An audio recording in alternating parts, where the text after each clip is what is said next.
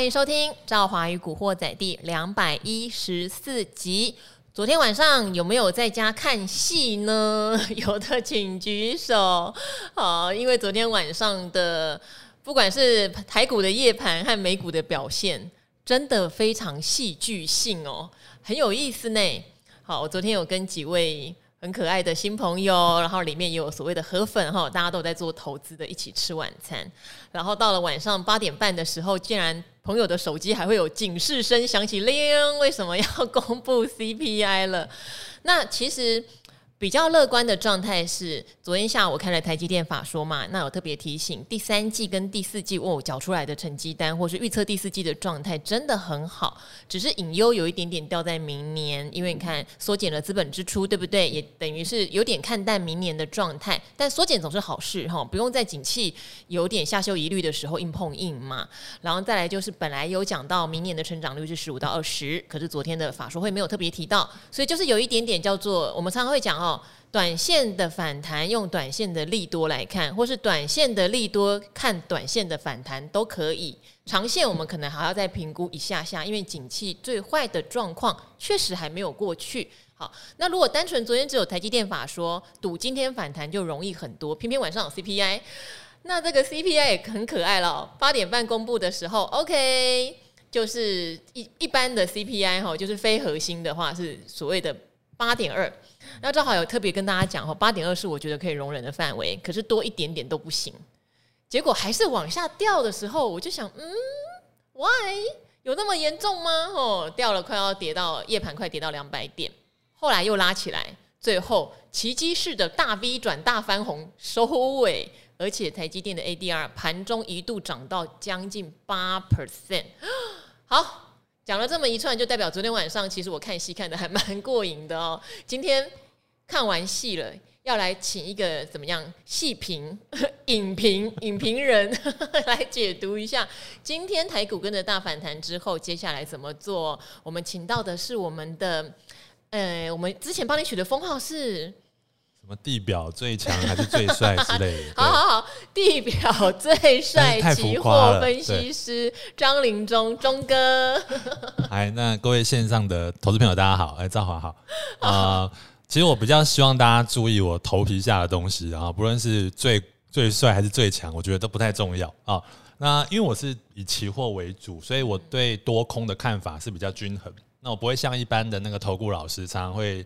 在今年的年初就要告诉大家，买点要到了，买点要到了，然后不然就是说，我知道你还有钱，我知道你还有钱，哎、欸，你针对性很强，就是那个梗图大家都会看的，呃，其实很心酸呐。纯股族今年一定是很不舒服的，如果你没有做资产配置，嗯，那什么叫资产配置？就是你的方向一定是有多的有空的。你看外资哦，它其实呃股票一直卖，但是它还是持有很多的台湾的股票，它也会做一些反向的 ETF，对对，所以你看今年的 ETF，它可以帮。它规避掉一些这个现货的这个风险。那昨天呢，我们聊一下那个 CPI 啊。昨天是十月十四号，我记得上个月的 CPI 是八月 CPI 是九月十三。那一天我也印象很深刻，因为呃台股在那一天之前大概是偏向比较多偏多的震荡，所以我留了一些多单呢。等于是那时候国安进场之后是一路往上弹嘛。对，就是七月十一开始护盘，大概就是到九月中那个附近。那、嗯、因为我就是用城市交易，就是让系统自己去判断，所以那时候留了一些多单。那九月十三一公布，跟昨天晚上其实很像，就是实际比预计多了一趴左右啊，多了零点一趴。哦，那大盘真的是杀翻天。哦、那时候是对，那时候才零点。一，它是八点，嗯、本来预估八点二嘛，后来它出来八点三，八点三就崩了。但是我觉得这一次我自己容忍值是八点二，但是后来昨天一崩，立刻很多人说明明就是只有容忍八点一，好，但是我自己的容忍值是八点二就平这样好，所以昨天也跳水，上一次公布八月也跳水。对，所以照理说昨天跟诶、欸、上次一样嘛，那大家觉得诶、欸，那这个呃熊市本来就很正常啊，遇到这个利空反应，利多不反应。但是昨天美股的反弹哦，可能对短线的行情真的造成了一些呃有一些转折了啊，大概就是嗯持续下探的几率会变得稍微少一些。嗯，那我觉得有几个风险指标应该要持续关注了。那刚才赵华有说，我们短线大概就是看反弹，但是长线你还是要回到呃基本面，因为基本面有没有改善，应该是没有啦。因为 CPI 你可以看昨天它增加了之后，那升息的这个呃几率啊，我们看十二月份又是三码了啊，那现在是三点二五嘛，十一月份确定会升三码，那会到四趴。那十二月份又会再升三码，会到四点七五。可是这个不是在上一次 CPI 解出来的时候，大家就这么想了吗？它的几率哦，几率会变化，就是升三码的几率越来越高。对对，那所以你看明天这个呃，明年这个都会变化，包括这个一月、二月、三月的几率都往上升，那就造成整个总总体的环境根本就没有改变，但是股市却呃已经不再下跌了。所以我们要观察几个风险指标，像我们常谈的，例如说像美元呐、或是债券。那债券就跟殖利率的呃 变动是有关系的啊，或是短线看一下那个 VIX 的感觉，就是投资人的这个状况。那回到台湾，大家就看一下外资嘛，因为如果持续谈外资今天还在现货还卖，然后期货也做空的话，那真的是会。越涨上去，压力会越大，尤其是下一个礼拜三啊，台子期的十月契约要结算。那结算在这个呃过去几个月的惯例，就是周不论是周结算或是月结算当天，很容易出现长黑棒啊。这个呃，听众朋友可以回去看一下，就是可能啊，不管是黑手还是白手，然后没有人讲白手，就是。通常是黑手了哈，他们就开始白手套是洗钱用的，对，他们就会左右一下这个行情的走势哈，所以这大家留意。对，哦，不过我觉得钟哥倒是让我们回忆起哈，因为公布八月份的 CPI 的时候，是已经反弹到一个相对比较高水位的时候，所以就顺势会打。可是昨天就偏偏是台股破底日。破底日你还在打呀？你要打落水狗到哪里？不过盘夜盘跌两百点的时候，你就看到有跌破一万两千七百点的关卡哎、欸、哦，那时候我也是想，哇，这也大屠杀太狠了吧？不过我就想忍耐一下好了，因为那时候美股还没开盘，对，等美股开盘就真的戏剧性就通通往上拉，尤其是台积电的 ADR，呃，它刚开盘还黑耶。后来就开始一路拉一路拉，哇！所以大家就有预期说，今天台股至少是三百点以上的涨幅，当场就在在评估这件事情。对，那当然今天看起来台股确实是一个欣欣向荣的状态，尤其是之前被砍到见股的半导体类股，包括像什么窄板啦、驱动 IC 呀、啊，对不对？全部都拉涨停板耶！窄板三雄全部都涨停板。我就想哇，因为之前我们节目啊也常常提说，载板三雄虽然他们有他们的，例如说从基期很低涨上来，那之前说产能很满，后来好像也没有那么厉害，只是营收其实没有掉那么多的情况，都已经跌到剩原来的三分之一价了。但是每一次专家说他会谈就不会，终于今天看到全部都涨停哦。好，但是疑虑也来了，这个每一次破底翻上来，大家也知道。可是现在变成我也不敢随便进场呀，因为我也不知道这次是不是又翻个两天三天，哇，又一个什么鬼事情打下来。就像钟哥讲的，下礼拜三有台指期结算，如果这几天是一个反弹格局，会不会谈到台指期结算就啪一个压低，或是说拉高结算完隔天就开始到或什么，这个我们就不清楚。嗯，你怎么看这一波反弹会到哪里？呃，我觉得短线看就是一两天了哈，那真的下礼拜三应该是一个关键，因为呃。今天是礼拜五嘛，那长假以前还持续的这个上涨，没有收长的这个上影线，这是很难得的哈。那包括今天晚上的夜盘，呢可以关注一下，还有美国的这个呃电子期货，包括像纳斯达克跟道琼啦、S M P 等等。那我这边提供一个说法哈，华尔街那边有个说法是说 S M P 昨天为什么会反弹哈？因为这一波它的从最低点啊是那个二零二零年的三月份。那涨到这个今年初的时候啊，那压下来的百分之五十趴，刚好在昨天被灌破了啊，所以启动了一些城市交易的买盘。然后因为这个我们都知道那个费费什么系数，我怎么突然想不起来？费波南西。费波南西系数对，零点三八二嘛，然后零点五、零点六一八，所以美股昨天是碰到了零点五的那个关键，所以造成有很多的系统买盘进去。当然这个我觉得参考就好了，因为你看。呃，纳斯达克它早就破零点五，它已经是往下升了相当的多啊，所以我觉得不论是怎么样，大家都是属于一个跌升型的反弹。嗯、那我们前面讲说基本面没有改善的状况，那你要再往上走，真的相对会难一些啊。尤其是现在在季线下方，如果你能够回到季线上，那我真的觉得这是一个多方格局。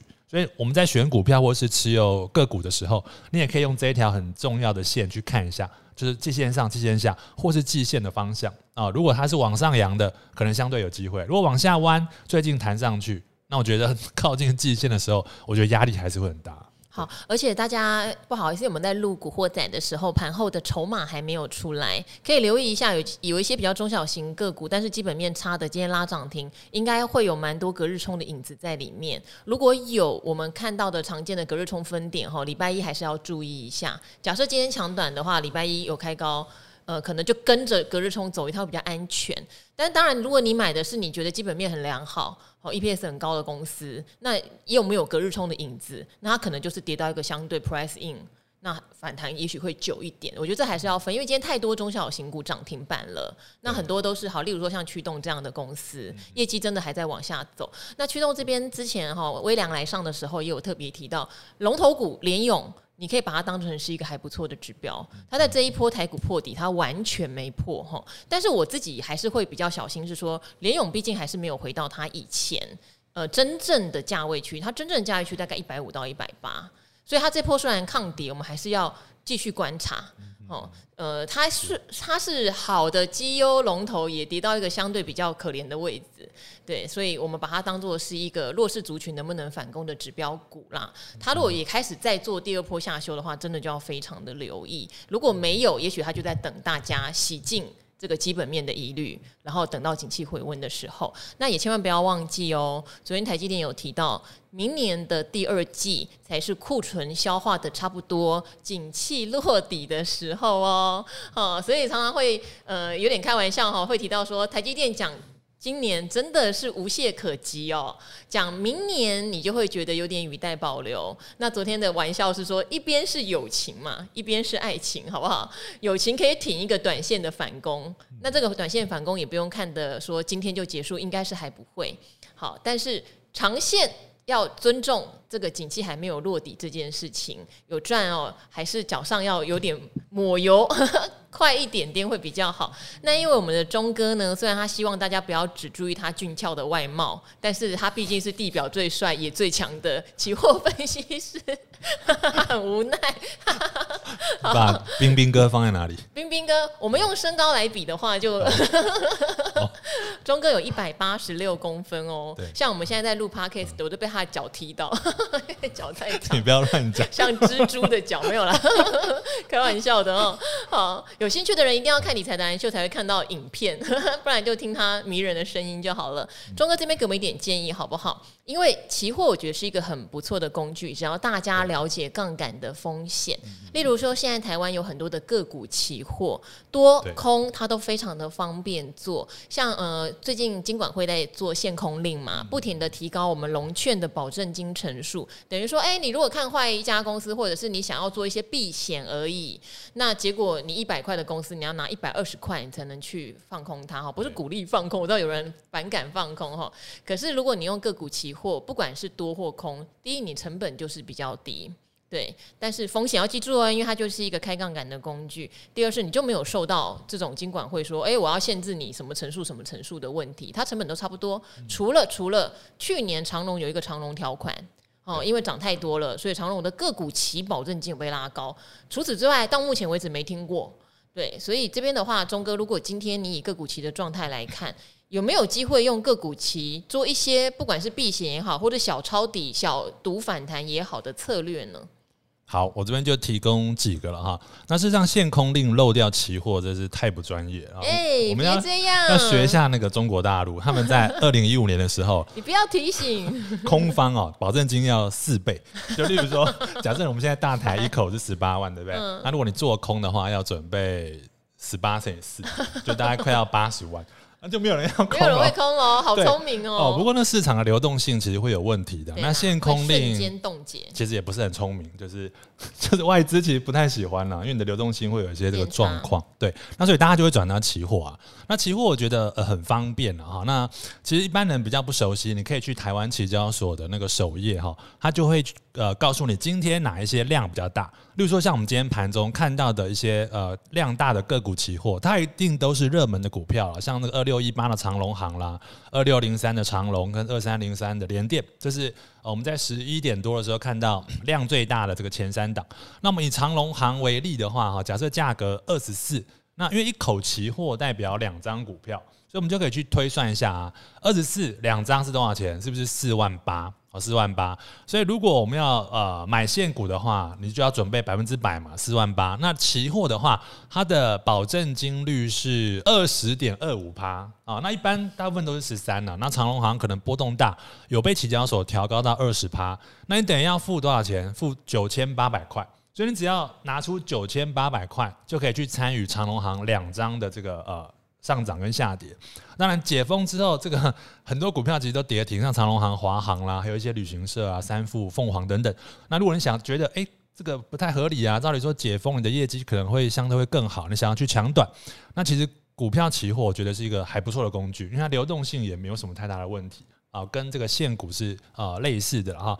那其他的标的像这个宏达电呢，元宇宙的这个概念嘛哈，还有台积台积电，这个很多人喜欢做。哦、台积电昨天有内行朋友就去买了很多台积电期货多单，嗯、对，他可能已经知道那个法说会的状况，其实呃还不错嘛哈。包括像这个元大元大啦哈，元泰元泰元泰，就是做电子纸。对，今天涨停的那个 IC 设计智源啊，然后面板友达啦、阳明奇等等，你可以看到前十档其实都是呃台股最热门，而且应该没有人没听过的股票。那你用这个股票期货去交易的话，我觉得多空呃都很方便。那你可能要自己的一个定见啊，例如说准则，你什么时候进场啊，什么时候出场啊？例如说现在掉下来的时候啊，就是之前大盘其实都。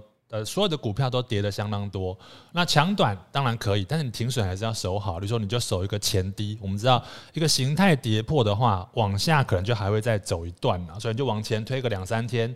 那通常那个低点应该会在昨天呐，就是十月呃十三号的低点，你就守好各个呃股票这个位置。那如果破的话，大概还是要先走一趟，可能会比较安全一点。好，呃，基本上抢短弹很多的，不管是期货或是现股啦，都会建议守前低哈。这个原因很简单，因为我们没有办法用基本面告诉你你要守哪里，因为它昨天跟今天的基本面没有变化。大家要注意一件事哦，做短弹为什么？我知道有的人很不相信技术线图，也也不见得相信筹码，可是你做短就是这样，因为他在这不用说这一天两天了，他在这一个礼拜。它在这一个月，它的基本面其实都没有变化，有变化的只是市场对它的信心或是资金的流向而已。所以这个时候我也没有办法告诉你说，哦，你去守这个本一比五倍，本一比八倍，哈，就只能告诉你，大家如果要做这波短弹，记得，因为昨天是一个破底日，很多公司的股票都在昨天打到一个最低价。当然，今天有的股票比较倒霉，还是有更低价，哈。你就守这个最低价，当做你的停损点。那往上的停利空间，这就随个人喽。哦，我有朋友今天抢到从涨五趴变成涨停板，他在涨停板就落跑，他也开心。哦，重点在你有没有把握赚到这个钱？那你赚到这个钱，就是隔天假设哈，下礼拜一再开涨停板，你就不要哦，这样就好了，因为你也知道你在抢短，抢短这个事情就是赚多赚少，不要想赚满。对，我觉得这个很重要。那我觉得钟哥有提醒到一个很大的关键点，就是下个礼拜三的台指期结算，这几次的台指期结算都有点变天的味道，嗯、所以也要稍微留意。这次谈我们这目光也放短一点，就先看到下礼拜三台指期结算前，然后外资的动向，因为外资今天其实是在减多单，他今天把三千多口呃两千多口快三千口的大台多单给卖出。对，钟哥，我们要怎么去判断？他也是只做隔日冲吗？外资其实，在啊、呃、今年以来，我觉得他做的都没有很准确，没有很准确啦。以期货来看，嗯、是那，但是你要注意，它的空单如果增加比较多，例如说增加到一万口、两万口或是三万口以上，而且伴随着指数如果有往下掉的话，那个时候才真正会有杀伤力。否则，它如果在一个特定的区间，例如说增加个三五千口，那可能对行情是暂时没有太大的变化。它今年的主轴当然还是现货卖超，然后期货做很短，大概是。目前没有改变，所以期货 看不太出它的这个呃方向，反而我觉得它的那个反向 ETF 会比较有对大盘有呃象征上下的意义。好，那当然今天有一些公司哈，像呃 IP 股本来也想说已经连续重挫三天了，今天应该会呃止跌，确实也有一开盘像世星 KY 啦、创意这种之前哇连杀三根的都是有往上走，可是大家可能也要小留意一下投信的筹码，因为投信这两档的话持有的比率太高了，所以当今天弹上来，有一些投信，呃，例如说昨天。真的被迫停损出去的投信是不可能今天买回来的，因为这样他们公司绝对不会让。他要再写报告，就是为什么我停损掉的东西隔天买回来，所以等于已经出厂做停损的投信不可能今天会进场买，这是第一个。然后第二个是，那他有人今天打开网上，那我昨天没卖到的，对不对？我今天有比昨天的人卖到更好的位置，也有可能会在今天卖，所以这两档现在的压力还是比较大，要注意投信有没有第一先不卖。甚至第二，他们也确定这个盘势是止稳，呃，半导体的禁令的伤害已经 price in 了，他们再重新买回来的话，可能 IP 股的压力才不会那么大，因为他们今天就整个呈现弹不起来的状态。可是那为什么智源今天可以涨停板呢？因为智源之前都没有跟他们涨哦，因为之前就说哦，都是高阶的受惠嘛，高阶的有转单嘛，智源又不是做高阶的这样。那现在的话，反而可以留意有一些讯息，就是说有一些成熟制成的晶圆厂哈，它在这一波的。呃，半导体禁令里面哦，大陆方面的，它事实上还是受到美方的钳制相当的大哈。不要以为美方只钳制真正只有高阶，其实只要是晶圆厂，可能都在美方的一个一个怎么讲打击范围之内哈，打击范围之内。所以智源确实也传到有一些转单的讯息，只是我必须讲，现阶段禁令出来了，大家都知道是地图炮了，大家都很害怕了。可是。毕竟离他真正实施去抓、去逮人、去说你要被罚，这还有蛮长的一段时间要去厘清的啦。这段时间你就会常常听到有一些人有利空，就可能突然杀下去；有一些人有利多，就会突然涨。但它可能都是一个短线上的震荡，所以抢的人，不管你抢它空、抢它多，还是一样，你可能没有办法做一个大波段。但是如果你要看一个大波段的话，我还是得说，它对整个半导体是有杀伤力的。是有杀伤力的，我还是尊敬台积电讲的那句话：明年第二季之后，很多事情才会非常的明朗。我觉得这个是要提醒给我们的投资朋友。那刚刚庄哥讲说，今年做存股可能很辛苦，不过我会觉得，如果你是长期做存股，今年也没有特辛苦。但今年你就是看到账面获利有没有？因为你存存存到去年，你会觉得自己是神。对，全世界会觉得哇，你看我坚持存股，我坚持存金融股，可能很多人金融股成本只有十块十几块，哇，去年都涨到四五十块钱，简直是神呐、啊，对不对？然后也会有很多人是去年才加入，这两种人的心情应该差异就很大。一个当然是账面获利缩水，有点小不爽。可一个是高档才加入，现在是赔一屁股哈，这个状况都不一样。可是我会觉得，如果你很清楚知道你的策略是什么，你的策略是三年的、五年的，你是要存你的退休金的，你就算是去年高点加入，你也不用太压抑呀。景气循环十年会走好几波的嘛，你一定会存到高，存到低呀。对，所以就是要把自己的方向想清楚，不要被情绪控制。我觉得这个还蛮重要的。对，好。钟哥居然就对，没错，他就想点头结束这一回合。好，那钟哥在现在的话，如果我今天真的进了一些多单，有没有什么避险的策略可以给我们？假设我今天看到在盘面上满江红，我去追了。嗯，呃，这其实真正高手会在昨天进多单。哎、欸，不要这样，什么真正的高手在昨天进多单，我们就不是没。不过真的太难了哈，因为 其实我们把最近的盘哦，那。今天画上一条线，你在昨天以前去买进的，我们叫做左边交易。那所谓的左边交易，就是你在接刀子，你一直接，一直接，你想要去猜到最好的低点来做个转折。那通常是不容易的，因为可能会接一底比一底低嘛，底底低啊，就朱老师讲的嘛，头头高，底底低哈，我都有在听啊。所以左边交易那是很辛苦了哈。那今天再买的话，当然就是右边交易。右边交易是不是真的就是也是相对低点呢？诶，其实也未必。对，可是才差一天，欸，你怎么可以这么说呢？对不对？我四百块买台积电，跟四一二买台积电，哎，其实就差了十二块哦。如果你张数一多的话，但是以趴数来说，没有很多啊，没有很多。对，所以右边交易法是比较安全的，因为至少等到它没有再继续往下。那如果我们现在还是要避险的话，我觉得第一个个股期货，我们刚刚有讲过，你放空还是很方便。例如说，呃，假设你有这个十张台积电，那你就算一下，大概就是五口。的这个期货就可以把风险规避掉。那如果有更便宜的方式，当然有，就是选择权啊，你可以买一些呃价外的卖权啊，卖权 put，对，就是买一些 put 来做这个保险。那不过我们都知道，保险毕竟会有保费啦，所以通常那部分的钱，通常可能都会消耗掉，变成那个归零高。当然你还是要出场。假设你买了五万块，当它剩下可能两万五的时候，你的保险费就先拿回来一下，再礼拜三以前。那或是如果礼拜一呃开盘，你可以用一些呃反向的 ETF 啊，例如说现在都很多档啦，像元大的啦、国泰的啦，你都可以去运用这个方式做一些这个呃资产配置啊，大概是。多一点反向的呃，这个部位相对会比较安全一点。好，那也祝福大家这一次的破底后反弹，好，真的有抢到反弹赚点钱，或者把过去亏损补一点回来的朋友，要把获利保持到最后哦，哈，保持到最后就是真的，我是觉得有赚到一些，没有把握的话，就可以先获利了结啦。对，那因为这一波下来，我们还没有离开空头走势。当然，空头有时候你破底翻哈，就会像上一次国安基金刚好进场的那一次，有时候幅度蛮大哦。只是现在这么震荡的局势，就算你买对股票，可能你的信心也会比较不够。对，所以我会觉得你就赚一点，赚一点，赚一点哈。就是如果最近真的无聊的话了哈，那如果最近真的很忙的话，我觉得还是一样。例如说，你本来就在做指数型商品，你觉得破底了，你就多买一点，我觉得这完全没有什么问题。好、嗯，不要把子弹重压进去。好，可以分批试单，还是分批试单的原则。哈，继续用你的本业努力赚钱，努力存钱，我觉得这个是最大的王道。哈，明年的话，我还是一样觉得满地都会是很好的机会，而且他的那种说辞不会让你觉得是有点勉强。嗯，好，就像我讲的，昨天的基本面跟今天没有不一样。今天涨停的股票，它跟昨天其实是同一只股票。对，好，所以我们就只能说，如果今天基本面回到合理的轨道上，我们就会非常知道如何长波段的去做。一些股票这样子哈，那这边我们最后一个问题，我跟钟哥一起来解答，我觉得很有趣哦。他说呢，有韭菜河粉吗？有啊，你去看留言，满满的，全部都是啊。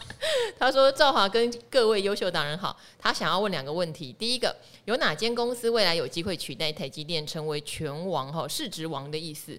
他说：“如果台积电一直跌到权重占比剩二十趴，其他的公司例如红海、国泰金之类的占比提高，零零五零的股价会怎么变化？”谢谢解惑。第二题先直接回答你：零零五零不是跟台积电，也不是跟红海，它是跟台湾加权指数。所以你只要去管台湾加权指数是几点，它就会几块。这个实在是非常简单。它跟里面的成分股就是谁占比多少，它不是那么大的关联。哈，假设跌到一万点，那我记得零零五大概八十块。好，那像涨到一万八的时候，一百五六十块，它会从这五十档里面去权重计算。对，那这五十档几乎就是台湾加权指数的变化，所以你只要去对应加权指数就好了，你不用去对应个股。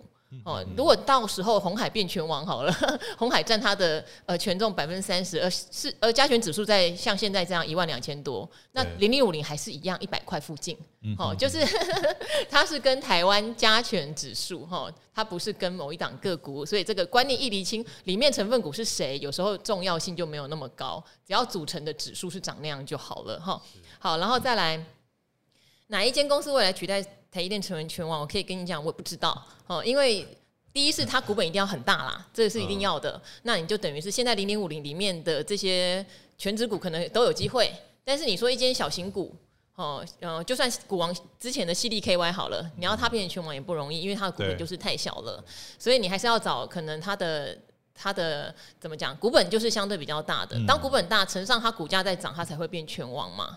好，例如说，也许联发科。如果他以后回到两千块，或是红海涨到，或是红海涨到五百，哦，我你干嘛笑得很奇怪？就是你还是得看这些。那为什么我说不知道？我这边举一个有趣的例子哈，有没有当拳王没那么重要啦。哈，它是不是一家能够长期让你投资的好公司，或是它是成长型公司比较重要？我两千零八年的时候还在平面媒体，哦，也是一个小菜鸡啊，小菜鸡。看到零八年都跌到三九五五了，怎么办嘞？我还是要出报道啊，哦、而且你总不能一天到晚看空嘛。然后那时候我们就做了一个专题，我们去找了过去十年 ROE 都保持在，我记得那时候还蛮严格，我不知道十趴还是十五趴哦。你看古鱼说八趴就很好了，那时候我居然是去找过去十年 ROE 有在至少吧十趴以上的公司，然后它的 EPS，反正我们那时候设了很多的条件去筛了。没有很多，可能顶多十几家公司，然后打电话，最后有接受访问的就剩下更少人。那那些公司当时的价格，我印象最深，我记得也有在 Podcast 分享，像延华当时只有四十块，四十块钱。好，然后我去拜访刘克正董事长，哦，现在刘刘董也也年纪比较大了，对，然后他就真的是很义愤填膺的说，延华不会倒，延华是龙头，延华做了哪些事，而且印象最深的是，他说你知道吗？非常多公司喜欢股东会开在同一天，因为他希望人家不要来烦我，哦，同一天跟很多大公司同一天，股民就会去那些公司，我就可以快点开完，或者我就开在很偏乡僻壤，呃，观音工业区里面。六点就开哦，你不要来就算了。他说我一定会请我的同仁同仁找到没有人开股东会的那一天。我希望我的股东都很有时间能够听我慢慢说。对，好，所以我的意思是你零八年听到他这样讲的时候，也许股价短暂上没有什么变化，可是你就知道他是会是一家努力往长线永续经营的公司。对，我觉得找到这样的公司会比你去预测谁是拳王更为的重要。所以。这是我个人的想法，因为你要我问我说是谁，我们就我跟钟哥也只能猜啊，就是现在台面上可能体积比较大的那几家，对，哎，钟哥你又不接话了，哦，这这题是我要回答，没有，我只是说你也想一想没，对，神话一哥，嗯，神话一个大力光嘛，对，嗯，因为大力光是靠股价，可是它的股本也很小哎，二几亿吧。嗯。对，我觉得呃，还是要目前可能是二三名或是前五名的，相对会比较有机会了。你说后面的要挤上来，真的不太容易，除非有一个呃突然翻新的一个领域，让他赚到很多钱，否则当然还是这几档。好，好，那我知道说大家这一波上冲下洗也累了，尤其是我们本来在第一次破底的时候，就还蛮多市场专家会觉得，那接下来差不多是要反弹了。对，结果总是会让你再被清洗一次，现在才谈，所以没关系，我们就手牵着手，有没有？过河有没有？我们就慢慢走，小心走，谨慎走。可是不要预设太多立场。只要你心里面知道，我们目前的环境还是不理想。